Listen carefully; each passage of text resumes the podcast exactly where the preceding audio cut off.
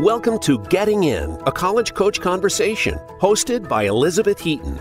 On this show, the team of experts from Bright Horizons College Coach aim to demystify college admissions and finance. From choosing the right college, developing a payment strategy, creating a high school plan, and more. Each episode will help guide your family through the various steps of the process. Now, here is your host, Good afternoon, everyone, and welcome to Getting In, a college coach conversation. Um, you may notice on our branding that we have some new faces. Um, we're going to officially recognize some of my co hosts who you've heard many times before. Um, as hosting the show and moving away from the idea that it's hosted by me with them as guest hosts. So you want to check that out. And we're also adding a new host to the show, Shannon Vasconcelos, who frequently comes on and does the listener Q&A with me is being promoted to full-fledged host. And so you're going to start to see her hosting some of our shows moving forward. Hope we're going to present the same great content that we always do, just kind of acknowledging that there are a whole lot more people involved in hosting the show than just me uh, moving forward. So I hope you all enjoy it. Um, today's show, we are talking mostly summer. Um, I live at a ski resort. I'm looking at a mountain covered in snow right now, and I'm liking that because I like to ski. However, I am dying for it to finally be summer here pretty soon. And uh, I'm ready to talk about it and, and dream that it's going to be summer sooner than it probably is in reality up here in Maine. Um, but before we get to that, we are very excited. I'm very excited today to welcome um, a high school student to the show. We don't have them on the show very often, um, but she's going to be sharing her story about how she um, started and runs her own project. Um, so, and the student is Michelle Wasserman. Welcome to the show, Michelle. Thank you. Thanks for having me. Absolutely. So, we were actually chatting before the show and you were asking if we mostly interview high school students and I said no and I think that the last high school student we had on the show might have been my son, although I'm not, I'm not sure. We may have had another one since then, but it is always fun when we have high school students on the show since this is all about you guys. Um, so Michelle is a senior at Great Nor- Neck North, excuse me, in Long Island. Um, and Michelle, you created Dance for Joy and tell us a little bit about what that is. Yeah, so Dance for Joy is a program I've created um, definitely with the help of the owner of the dance studio I dance at, which I think is some important background context, is that I dance um, six days a week for hours professionally um, in a studio in Port Washington, which is just two towns away from me. And Dance for Joy is a class I created at the height of the pandemic um, that just gave students and parents who could not afford to send their dancers to dance studio for classes an opportunity to dance for free and to just truly have fun because to me dance is joyful which that's where my name comes from right and i want to be able to share that the gift of dancing and expression through dance with other people that might not have the same opportunities that um, everyone does Got it. Okay, so I, I love that. Um, but and you mentioned that kind of the timing for it was at the height of the pandemic. So, you know, how did it come to pass that this is when you decided to launch this project? Yeah, so as many students, probably all across America and the world, were learning on Zoom, it was very unmotivating. I don't know if I can speak for everyone, but I'm sure a lot of people felt super unmotivated and bored just going in between class to class on Zoom and joining different Zoom links. So I got thinking, um, what what is something I can do to give back and to help others, and especially during this time when so many um, people lost their jobs, mm-hmm. what's a mm-hmm. way that I can give back by also having fun myself and enjoying the process too because this was a really big time commitment and still is. So I wanted to make sure I was enjoying everything while also giving back. Um, so I was taking a dance class on Zoom and I started thinking I just love dance so much and I want to help others like I mentioned earlier. So mm-hmm. in the beginning it was a little bit hard because of all the restrictions with COVID, but um, the second year, so the 2020, so 2021, um, is when my idea started coming to fruition. I reached out to many different dance studios um, because at first my dance studio rejected my idea just because of limited funding. Right. Um, and it was really hard to get many students, I mean, many dance studios to fund this program because it is expensive and they're donating the studio space and so much more. But um, I didn't give up. I was very persistent, and I reached out to the studio I danced at again, and they said yes. Um, How'd you convince them to say yes?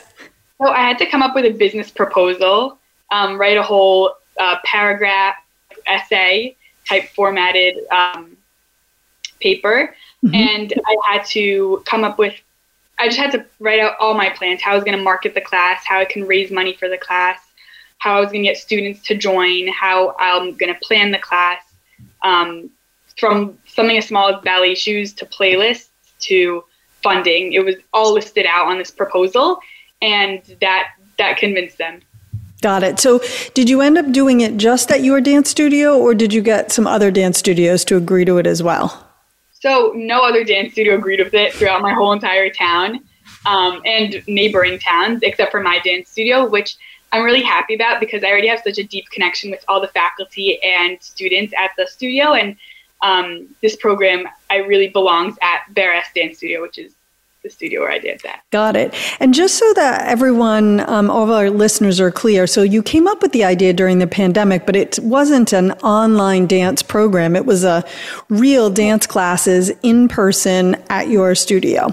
Yeah. So the idea came up, like I thought of the idea during the pandemic, but it took so much time to plan and to figure out all the little um, details. So the class actually just launched last September. Got it. Yeah. Okay. And so you mentioned that you had to come up with a business plan. How did you even know how to go about that? So I'm the vice president of the club, DECA, um, mm-hmm. business club. I'm sure many students listening or parents know about it. It's very well known. Um, so I I have like a lot of training in business through competition times and also just taking college marketing and management through my school.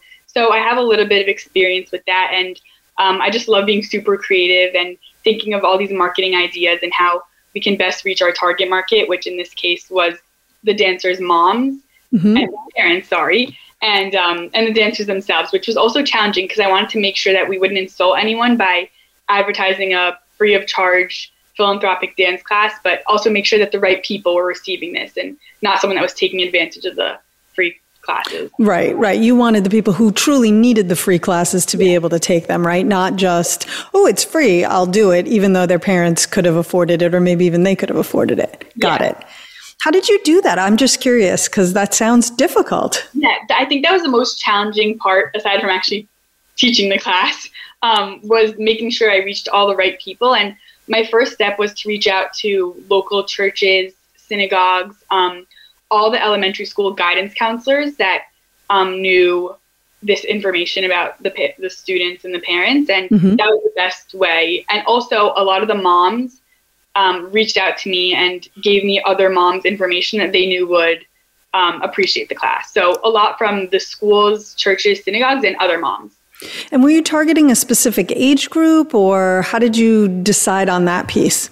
Yeah, so I've been dancing since I've been barely able to walk. So I can I can dance pretty well and I can teach pretty well, but I also wanted to make sure I was significantly older than my students. So um, they were third to fifth grade. Okay, got it. So you were targeting that age range. So you narrowed things down. I love that you were using some skills. So you had two things that you enjoyed doing, right? You had dance and you had DECA, and you brought those two things together for this idea. And my message to the people out there listening is this is where a great project comes from. It's not something that you say, oh, I need to start a club and it's kind of not, it's disconnected from everything else that you do. You always want to look first at like you said too, I think earlier, you love to dance and you wanted this to be fun. The project's not going to be successful, or it's certainly not going to be as successful if it's sort of just something you're doing because it's good for your college applications versus something you're doing because you really have an interest in it. And for, in your case, it really brought together these two interests, business and dance, um, with a third key goal, which is doing something for your community, doing something locally. And I think that for me also stands out because a lot of students do community service. They go down to the soup kitchen or they go and they take an expensive trip and they build a house somewhere. And I'm not saying that any of these things are bad. They're definitely not bad. They're they're things that people do that help the world and or the community and that, that's great but what feels more powerful about this is that it's really so important to you and you are bringing something to community that really represents something of yourself and again, all of those things together is very, um, if I put on my admissions hat, that's the kind of stuff that starts to make you go, oh, wow, that's really cool. That's pretty impressive stuff. So well done on your part. Um, and how you you mentioned that you had the idea during the pandemic and you just started teaching the first class. What was the total time frame to take you from you know the concept to actual execution? Um, I'd say probably four months. Okay. So a decent amount of time. It wasn't like you had the idea and then two days later you were up and running with your class. No, because also a big chunk of the time went to just reaching out to all the studios and trying to get them to um, accept my offer. right. Well, and the another big piece that I'm taking away too is you don't always take no for an answer, right? So your studio said no you went everywhere else everybody else said no and at what that that point did you kind of take a step back and how did you reapproach your studio? What was new about what you did the second time around? So what was new is they mentioned that the problem of why they couldn't have this class is the funding issues. So um, i reached out to the again i reached out to my studio again with ideas of how we could fund the class. Got it. And what was what were those solutions? How did you um, come up with fundraising and stuff?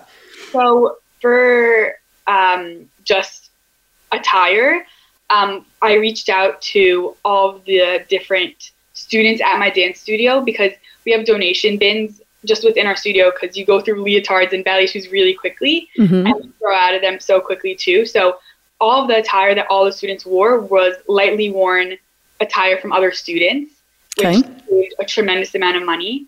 Um, and the studio space, we just reached out for donations from everyone in our studio, everyone in the area. Um, that was for the first year. The second year, which I taught this class again this year, this um, fall, um, Newsday wrote an article about the dance program, and we got a, a, tremendous amount of donations through that, which was super, super helpful. Amazing. So, how many students did you start with, and where are you at now? So, I started with eight students. Um, and just because it's myself teaching it, the first year was just myself. It stayed at eight students, but this year we had 10. Um, and then I had another dancer help me. Got it. And you're going to graduate. You're a senior. You have what, two months left before it's all over and you go on to the next step. What happens when you leave? So, actually, I was just speaking with the owner of my studio about it this past week. Um, I, we both chose two dancers that we think are super passionate about dance, super giving, loving, and are great dancers to teach this class next year. So um, we're in the process of training them and teaching them how to advertise and teach the actual class itself and how to address different situations. Got it. So when you started this, was your thought that this would live on after you graduated, or was that not really in your head at that point? I did not think it would get to where it is now. Um, I just thought this was going to be a one one time class that I taught, but then the owner of my studio asked me to teach it again, and she loved this class so much that we're continuing it for as long as we can. I love that too. And what's great about that is you're leaving a legacy. And so, you know, really you're maximizing the impact because if you help a third grader learn to dance in when they're in third grade and they love it, they're going to want to keep doing it in fourth. And so it's nice that this program will exist and allow them to, to keep doing that. So that's really exciting. Also, just to add on to what you said, um, Hearts, um, it's a foundation in Port Washington, um, donated a tremendous amount of money for the dancers that I taught to continue dancing in my studio. So I taught them the basics, but now they're able to dance with the other girls that are at their age level and continue dancing and perform at all the shows, which I think is super rewarding because their lessons don't just end after my class ends, they can continue to show off their skills. Yeah, that is really exciting. So congratulations to you. I love this and, and I really appreciate you joining the show and, and sharing your story. Thank you. Thank you for having me. Any before actually before we wrap up, I just thought of one other question. Any advice that you would give to a student who's listening and thinking, "Oh, you know, I'd love to do something similar, whether it's in dance or something completely unrelated." Any advice that you have for them? Yeah, I think my number one piece of advice is to make sure that you're really passionate about what you're doing and enjoying every step of the process because it's definitely not easy and it's very long, but I enjoyed every minute of it and I think it really motivated me to continue and also to be really persistent and to not give up. I love it. It's great advice. Michelle, thanks so much for joining. Um, we're going to take a short break, and when we come back, we're going to talk about summer jobs. So don't go away.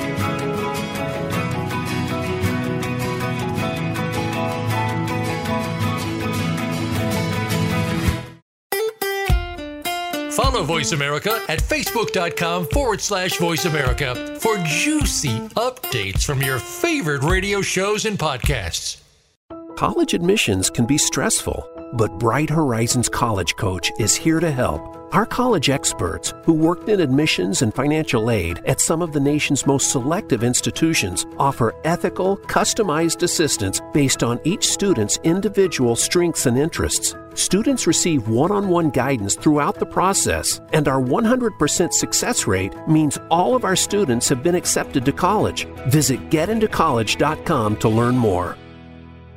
When it's time to go through the college admissions process, look to Bright Horizons College Coach for ethical guidance and customized support. Our educators will get to know your students' ambitions and talents, help highlight hard won achievements, and create a plan for getting into a top choice school. That plan includes helping your student choose classes and extracurriculars, create a college list, brainstorm and edit essays, and navigate college financing options. Visit getintocollege.com to learn more. Enjoying our shows and can't get enough of us? Follow us on Instagram at Voice America Talk Radio and see what we're cooking up for you.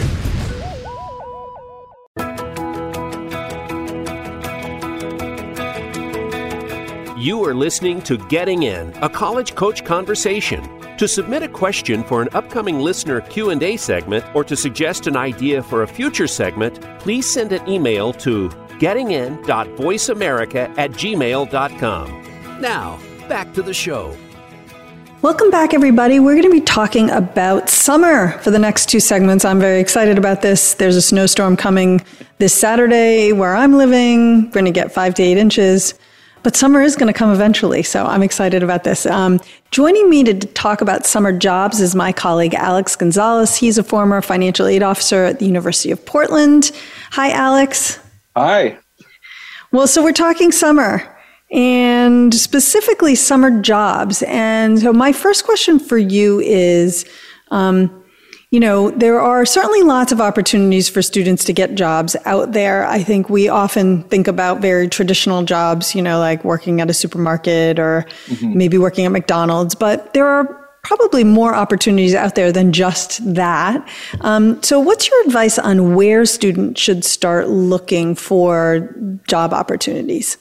Well, yeah, that's a great question, and I I am ready for summer as well. Um, it is cold here, um, but yeah, there. I mean, there is there's so many different opportunities and so many different places. When I yeah, uh, you know, back in the day, I thought like, oh, I'm going to go and look in the newspaper. I'm going to walk around aimlessly yes. and look, you know, and see um, if people are hiring there. Um, those are all strategies that you could continue to do. Um, you know, help wanted signs are, are, are prevalent in especially kind of areas where tourists or restaurants or those kind of things um, or small shops.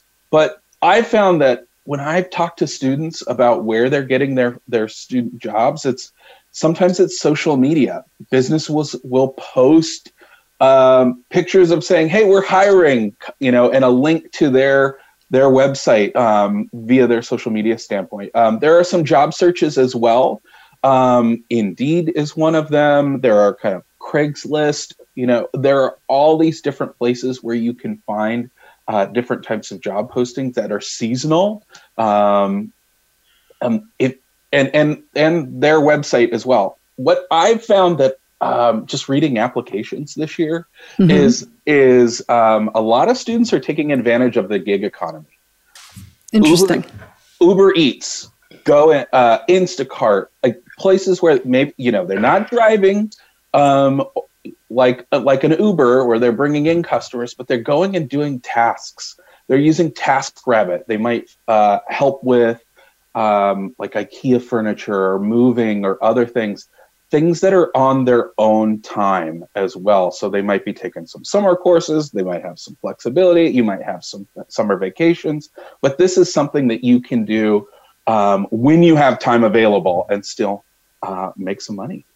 So I legitimately, until you just said that, I had never even thought about that as an option for high school students, and yet I mean, I don't have a high school student anymore, but I do have a college freshman.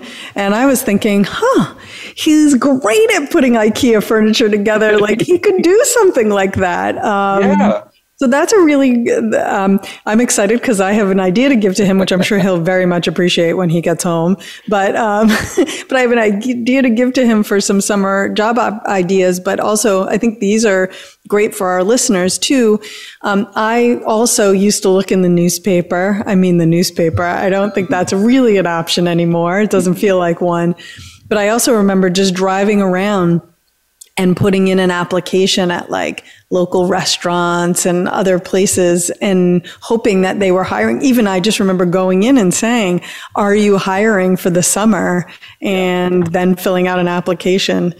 N- not my favorite time. So it's always nice if you know in advance that they're hiring. And oftentimes these days, like the applications themselves are online. So it certainly makes it a lot easier. Um, what's your What's your sense on timing of when students need to be doing this? Yeah, that's a great question. I, I think right about now, um, you're seeing a lot of, well, some city jobs that are being posted for the season, um, um, county, like um, federal jobs that are seasonal. So if you're looking at, you know, being a park ranger or working with an after school program, um, right now is when they're trying to get their pool of applicants to review so that once school ends and those camps begin, they start. So ha- being kind of in that front of the line, talking a little bit about that, that's when, um, or right after spring break is is another great time um, because that's when job uh, businesses are shifting their mode to that summer uh, uh, summer busy season. Right. So, yeah. yeah. I mean, I think that makes a lot of sense. I sometimes, you know, camps. One thing that comes to my mind is camps, and they often have already hired their their staff for the year. So if you're thinking, "Oh, I'd love to do a summer camp," you might find that they've already done the hiring. However, it's not uncommon for them to have summer melt, right? So yeah. they think they've hired everybody. Then all of a sudden, someone says, "Oh yeah, I got uh, my dad got me a, a, job at the bank, and so now I'm going to do that. It pays me more, and it's related to my career." And now they don't have that counselor for that age, the five year olds. And here you are. Hey, are you still hiring? Or they have your resume on file. You filed it a little late. So even if you're feeling like, oh, those jobs have all been filled, I don't think it would hurt to put in an application because you never know who they're going to lose between now and the start of summer. Oh, definitely. Definitely. Yeah. And you also brought up another point ask family, family, friends. Uh, they're gonna, they're out in the world, they're working. Um, there might be opportunities where you get to uh, work for a family business or a friend of a friend is hiring as well. Those are all great networking opportunities um, for future jobs. Right. I know that my son had a job at a supermarket and he knew someone who was working there who connected him to his boss. And then when he was working there, he brought in three other students um, who were friends of his over time. And, you know, the supermarket was thrilled to have them because they couldn't get enough teenagers in the door to do everything that they needed to be, that they needed done. So, it is such good advice, right? Talk to yeah. your friends, talk to your family. I know people or students will say, well, we don't know anybody, but you'd be surprised. Your mm-hmm. teachers could know people. Yeah. Um, I remember teachers recommending, oh, I have this friend, he owns this camp, and I've had your son in class. He'd be a great counselor. So it puts you at the front of the line, right? And that's Unfortunately, fortunately, unfortunately, probably unfortunately sometimes, but this is uh, oftentimes how the world works. So, you know, take advantage of your network. Don't want, don't sit around where everybody else takes advantage of it. You also yeah. should take advantage of your own network because okay. it is there. Yeah. What what are you? You know, we didn't, and maybe we should have started here, but we're here now. So what does it matter? Um, well, you know, we talk about summer, and in our next segment, we're going to be talking about other things that students can be doing with their summer aside from a job. I am a massive fan of a summer job, probably not least of which is because I also worked every summer as soon as I was old enough. But what do you see as a reason why summer jobs are important for students? Yeah, yeah, that's a that's a great question, and and there's a lot of different reasons. One, right out of the gate, you're saving money, you're earning money that you can use um, for kind of, you know, saving big ticket items. You can save, help save for college as well. Students can utilize those money that those dollars. Think about it as you're creating your own scholarship that you can use yeah. uh, to pay for books, for personal expenses, um, you know, maybe help out with tuition or your living expenses as well, pay for utilities or a couple of months of of um, of rent if you're living off campus. But what does it do? It builds time management skills. Um, think about when you were in high school. You went to school six hours a day. In college, it's going to be six hours a week. There's going to be a lot of downtime. Yes. Having that skills, that that that time management motor, like running, because you're going to have to start compartmentalizing your day so that you, you it doesn't all pile up. Um, develop develop skills that are they're not taught in the classroom. Your experience, your experiential learning, your problem solving, communication, diffusing situations, uh, regardless of what you're doing. You know, you're communicating and and working through conflict and opportunities. But also kind of alluding to that idea of your network creates your next opportunity. I, I, think that the experience that you're cultivating now really creates more opportunities and more experiences where you get to identify different opportunities in a faster manner. Uh, you can yes. advocate for yourself for another opportunity. And these are great places to practice. Um, so when you are off in your you know, with your degree, ready to go, hitting the ground running, hit, you know, in the real world as they like to call it, you know, uh, you have those soft skills and that experience that you can draw from and feel confident. Yeah, I, I, you know, I think that for a lot of my summer jobs, what I learned was this is not how I want to make a living, right? I didn't want, I worked in restaurants. I, you know, was a cocktail waitress. I did a lot of different things that I earned good money doing, but I knew for me to be happy in my work, in my career, this was definitely not it. Service industry was not for me. But there are students who will do that and say, this is great, and go on and study hospitality management and make a career out of it. So, um, you know, it's a great experience to try different things and figure out like i think you were just saying you know different skills that you're building and also you know recognizing ooh i'm really good at this yeah whatever I do for a living, it would be great if included this.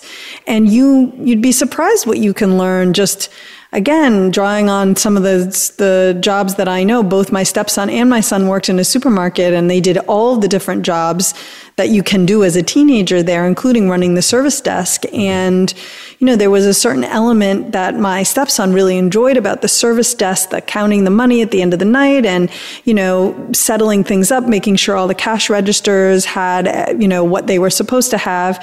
And he is now an accountant. Go figure. Yeah. I'm not sure he would make that connection, but um, you can make that connection if you're thinking about it. And yeah. he's very happy as an accountant. So um, I think there's a connection there. But yeah. Oh, definitely. Well, and sometimes though you don't realize it, you enjoy it, or you you're you're drawn to it for a reason and sometimes you just don't know why that reason is it's that sense of accomplishment it's that sense of finality and and um, a summer job can make that happen even if you're scooping ice cream right you know yeah. Well, and you know, you're learning to navigate the world without your parents doing it for you in a perfect world, right? Mm-hmm. So if you're scooping ice cream, you're probably not doing that for your mom or for your dad. You're doing that for a different boss and learning what that relationship is like is definitely different than the ones you've had. And it's different than what you've had with your teachers. They're paying you real money and they expect you to do the job and do it in a certain way. And I think it's a really valuable skill set. And um, I notice, I, I, you know, again, I, I hate to ever make a blanket statement that you must do X, Y, or Z because there are no blanket statements, but it is valuable when students have a job. And I am a big fan of it. And I think it could be valuable in the admissions process as well. So, oh, definitely. I do want to touch on, you know, at the start, we mentioned that you're a former financial aid officer, and there is a financial component to this. You're going to earn money, right? Yeah. But, um, you know, people, there are a lot of sort of myths out there and things that float around. So, does a summer job affect a student's financial aid? Is that true? Or, you know, what can you share with us about that? So, so there's definitely never any absolutes in financial aid, but mm-hmm. I would lean towards that in most cases, it's not going to affect your financial aid. So, merit scholarships, those are tied to your experiences, your academics. Those have nothing to do what with, with your family. Typically, have nothing to do with your family's ability to pay or your your financial aid uh, need analysis. So, so in in certain cases, a job. I'm sitting on some scholarship review committees. Mm-hmm. Having a job is one of those tenets that we are kind of adding into that rubric of, you know, does this student deserve this scholarship or will they be successful? Mm-hmm. Um, so it can really have a positive impact. Um, with need-based financial aid most likely not if unless you're working 40 hours a week with above minimum wage jobs for an extended period and an extended period i would say beyond 3 months mm-hmm. that is really where you you you get to the point where we need to sit down and kind of say let's work with a financial aid office or or work with an expert to kind of figure out am i really am I losing something in my financial aid? But most colleges provide an allowance. So, so an expectation that your student's working, and there's an allowance um, in the financial aid forms up to eight thousand uh, dollars, where you can earn, and it has no impact on um, your financial aid moving forward. Right. And if you're doing a job that's more than 40 hours at higher than minimum wage for longer than three months, is it really a summer job, right? It probably summer, isn't. it's not a summer job. I did some math. I was like, whoa, you'd have to really, uh, um, you know, be working a lot to, yeah. and, and earning a lot. Yeah. Got it. All right. Alex, thank you so much for joining the show today. I really appreciate it. Always a pleasure. Thanks. Awesome. All right. We're going to take a t- quick break. And when we come back, we're going to be talking more summer, more opportunities, more um, of the different types of activities that students can do with that time. So don't go away.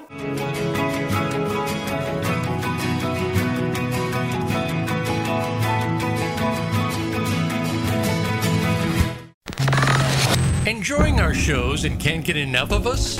Follow us on Instagram at Voice America Talk Radio and see what we're cooking up for you. College admissions can be stressful, but Bright Horizons College Coach is here to help.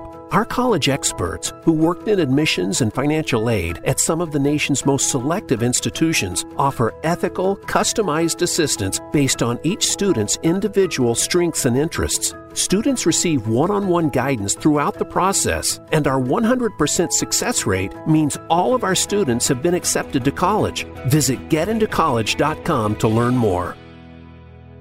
When it's time to go through the college admissions process, look to Bright Horizons College Coach for ethical guidance and customized support. Our educators will get to know your students' ambitions and talents, help highlight hard won achievements, and create a plan for getting into a top choice school. That plan includes helping your student choose classes and extracurriculars, create a college list, brainstorm and edit essays, and navigate college financing options. Visit getintocollege.com to learn more.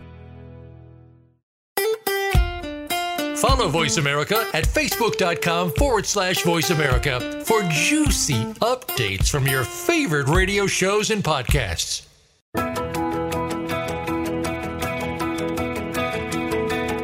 You are listening to Getting In, a college coach conversation. To submit a question for an upcoming listener Q&A segment or to suggest an idea for a future segment, please send an email to gettingin.voiceamerica at gmail.com. Now, back to the show.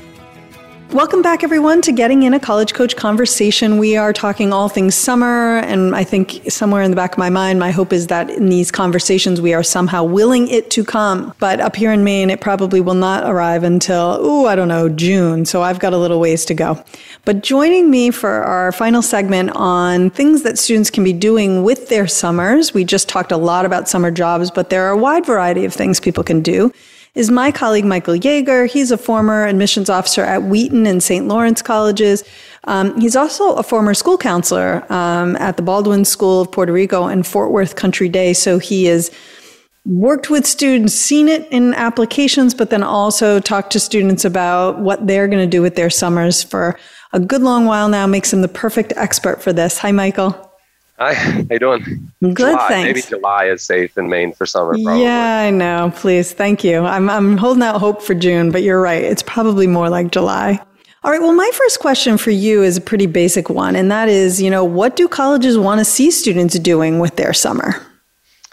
Yeah, great question. Something, something is like the Yes. best answer probably. And they, you know, students will have a, a ton of options, and sometimes that can be part of the problem is just looking out there and seeing like, all right, what the heck do I do with my summer?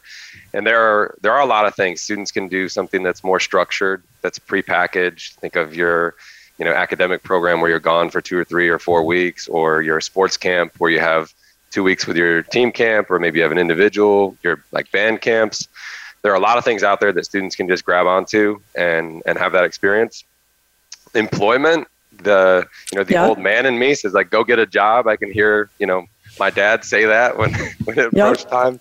You know, as we were getting close to the summer, go get a job, and that that's certainly an option. Probably more for the older students, ninth, you know, students that are rising ninth graders, rising tenth graders. They may not have that luxury, depending on their state laws or um, or just the opportunity to do it time wise. Uh, so, you know, going out, finding employment, finding an internship, those are great opportunities. Volunteering is another big thing, in particular for younger students, you know, that may not have access to some of these programs because of age restrictions or employment.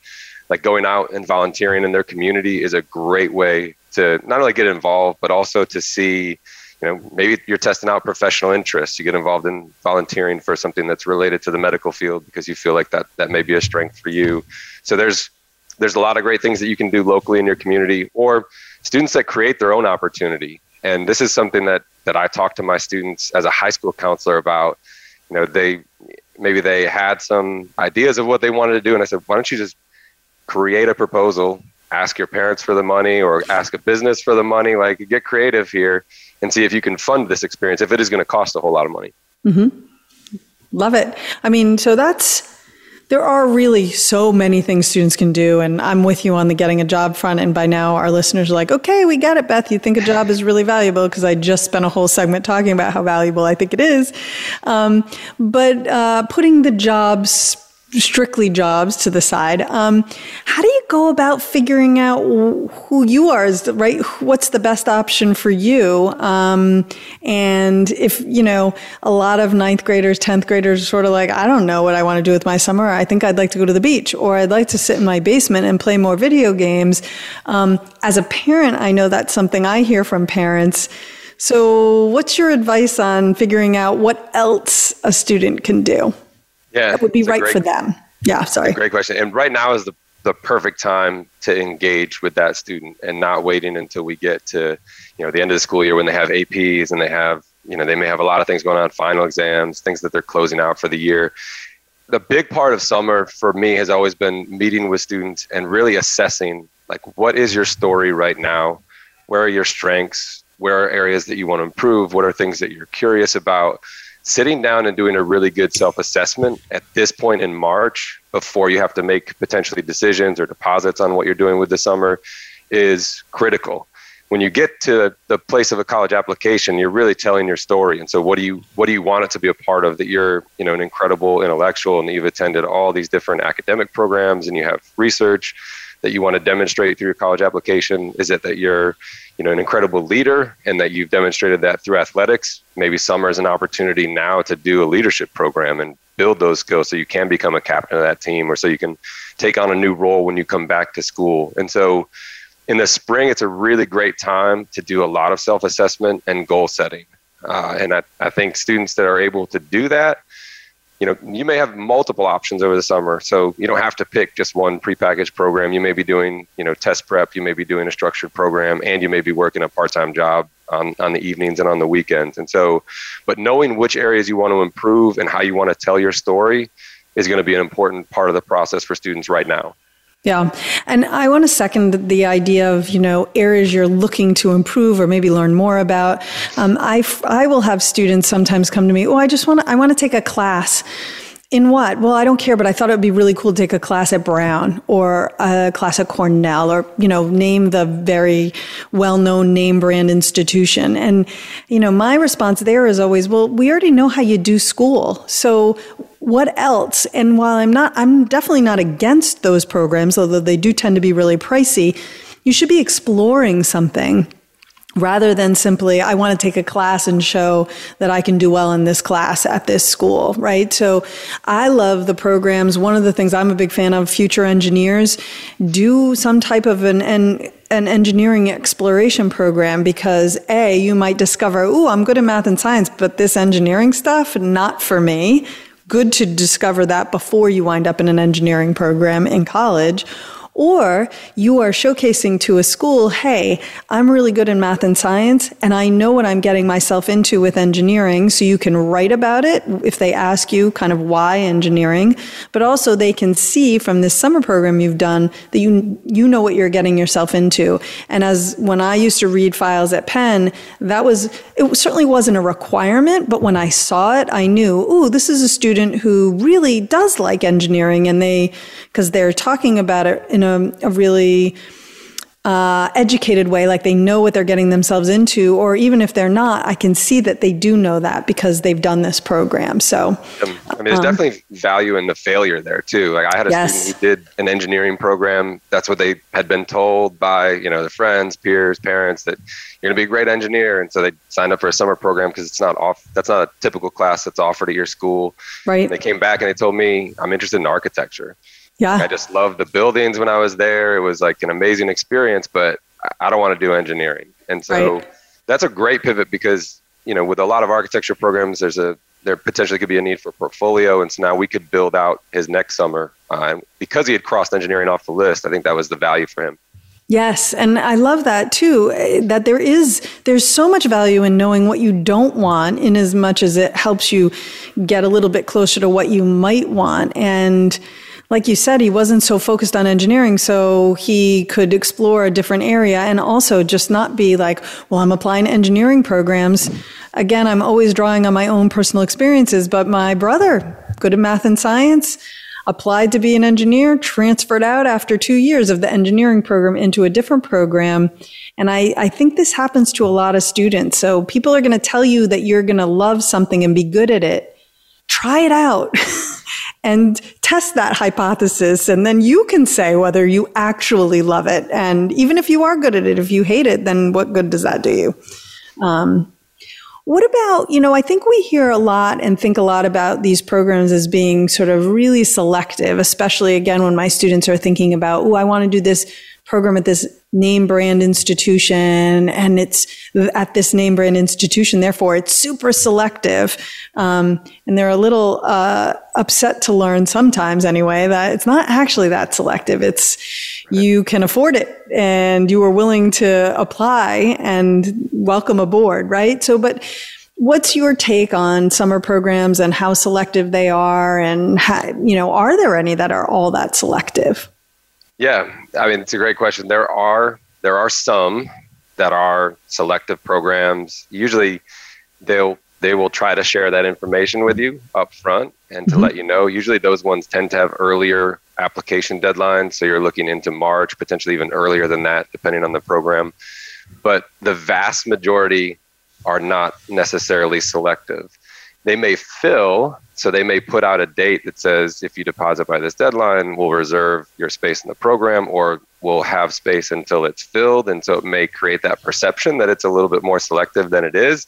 Mm-hmm. Um, but a lot of these programs are are simply there for the experience, and that's when I talk to students. You shouldn't be really thinking about summer as I need to get into this selective program. It should be about your personal growth and what are you going to get out of this program. And if that matches up with a super selective program and you feel like it's a great opportunity, awesome, go for it. And if you don't get it, there's going to be plenty of other opportunities that you can take advantage of over the summer. But but there there aren't a ton of those programs that where you really need to feel the need to complete everything early and get everything out, thing out the door. There's a lot of other other places that students can land and get a great experience. Yeah, I think that's super accurate. And what about for because we've been talking about some of these programs that are expensive, what if, you know, I'm a parent, I'm listening, I don't have the money to pay for a summer program. Um, is that going to put my student at a disadvantage when it comes time to apply to college? Yeah, I mean, I've heard I heard this year for the first time 20 grand for a summer program, Ooh, which wow. similar That's response to what I had. A lot um, of money. yeah, I mean, it's a ton of money. And obviously, from a college standpoint, you know, there's not an expectation that students and families are writing that check every year, especially with what the tuition and fees are going to be at most places. And so, really, schools value pretty much anything that you do. You know, if you have to be a student that's maybe nannying for your cousins for the entire summer. That's a lot of work working with little kids. I mean, that mm-hmm. says something to an admission office. That tells a story that you have developed patience, you know, that you are willing to work with children, that you're probably a good educator to some degree.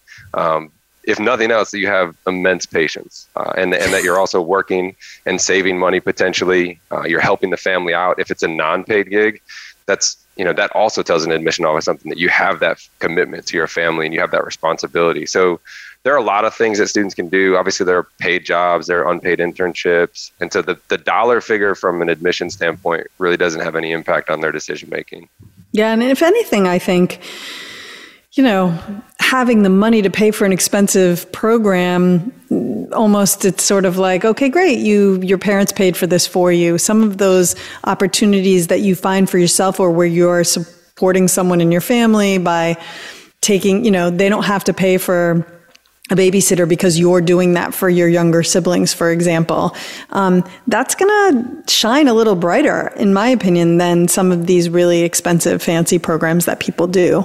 Um, yeah, they tend so, to be more interesting, at least. And as yes. you're building your own story, you know, you can say that I went to a program, and you really have to work to make that interesting. Like, what did you learn? Like, who did you interact with? Did you pick up something else from the program that now you're applying to your high school experience? But but some of the more individual ones, I think that helps the student build their narrative a lot easier.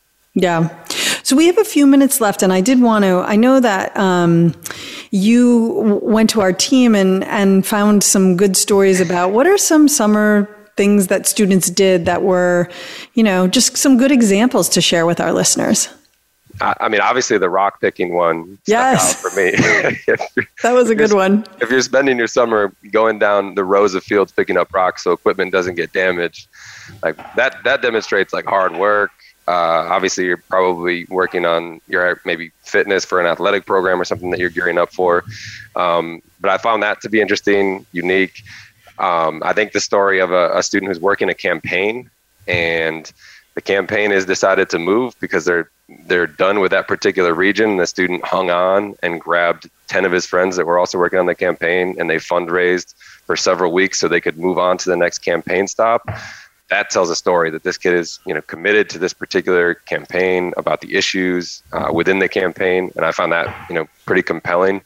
Um, I had a personal story. I had a student who was uh, the family owned a Christmas tree farm, and so over the summer, that's when they planted Christmas trees, and then they would, you know, take care of them and watch them grow, and then people would come and cut them down in the winter. And so his perspective was very different as far as that whole process. Mm-hmm. so I think that that spun a really good narrative and told a good story about him and family. And there's a lot of values that you can grab out of that. So those are some of the ones that I thought from the group that were, you know, more interesting. Yeah, no, I think that's great. And I think it's a good example of all the different things that um, you could do with your summer, all of them valuable in their own way. Really quickly, because we have about literally one minute, um, what are some resources, some people that students should talk to? I think we've uh, mentioned a couple, but any additional advice you would have about where to find opportunities? Yeah, school counselors, great resource for anything local that's an opportunity that they might already know and they may know you're a good fit for it. So definitely, you know, connecting with your school counselor. Volunteer Match is a great website that if, you know, wherever a student is nationwide, they can go in. If they're looking for a quick experience or a longer one, they can go in and find that information there. Obviously, your personal networks, families, friends, coaches, teachers, um, administrators, anyone that's connected to you, they want to help you out. And so if there is an experience that they feel like matches your interests and helps build your story, they're going to work towards that. Um, and then obviously local, online, colleges, campus programs that are going to connect with students. Those would all be great opportunities for kids. Awesome. Thank you so, so much, Michael. And thanks to all my guests. Next week, Sally is hosting, and we're going to be focusing the entire show around community college from one person's experience to financial benefits, academic opportunities. Um, and don't forget, leave us a review on Apple Podcasts. And we are here every Thursday, 4 p.m. Eastern and 1 p.m. Pacific.